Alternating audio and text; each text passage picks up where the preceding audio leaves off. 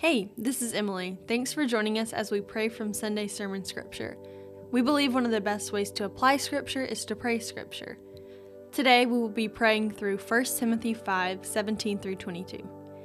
It says, Let the elders who rule well be considered worthy of double honor, especially those who labor in preaching and teaching.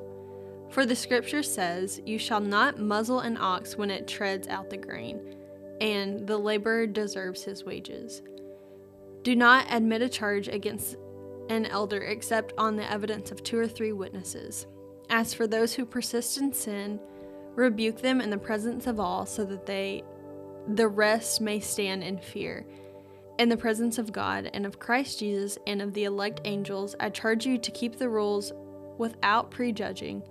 Do nothing from partiality do not be hasty in the laying on of hands, nor take part in the sins of others. Keep yourself pure. In this passage, as Paul is writing to Timothy to instruct the church in certain areas, he is telling them to honor the elders and pastors by, respect, by respecting them and financially providing for them.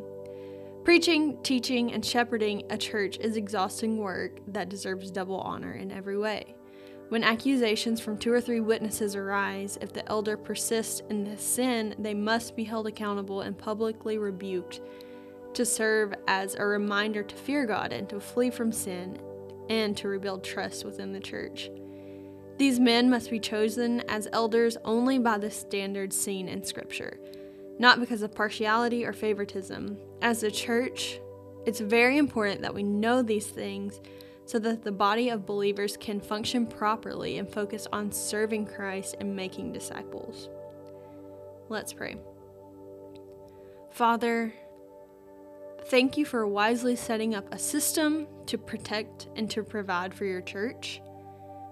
We just thank you um, for things that very practically help us serve our church.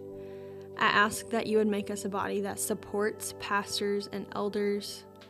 I ask that you would raise up men that are qualified to serve in these roles. Lord, give these men rest in your peace, take care of them, and keep them far away from sin. Help us to practice healthy discipline when necessary for the health of our church as a whole and for the individual members. Most of all, we thank you for Jesus. We thank you for a plan of salvation. We love you, and it's in your name we pray. Amen.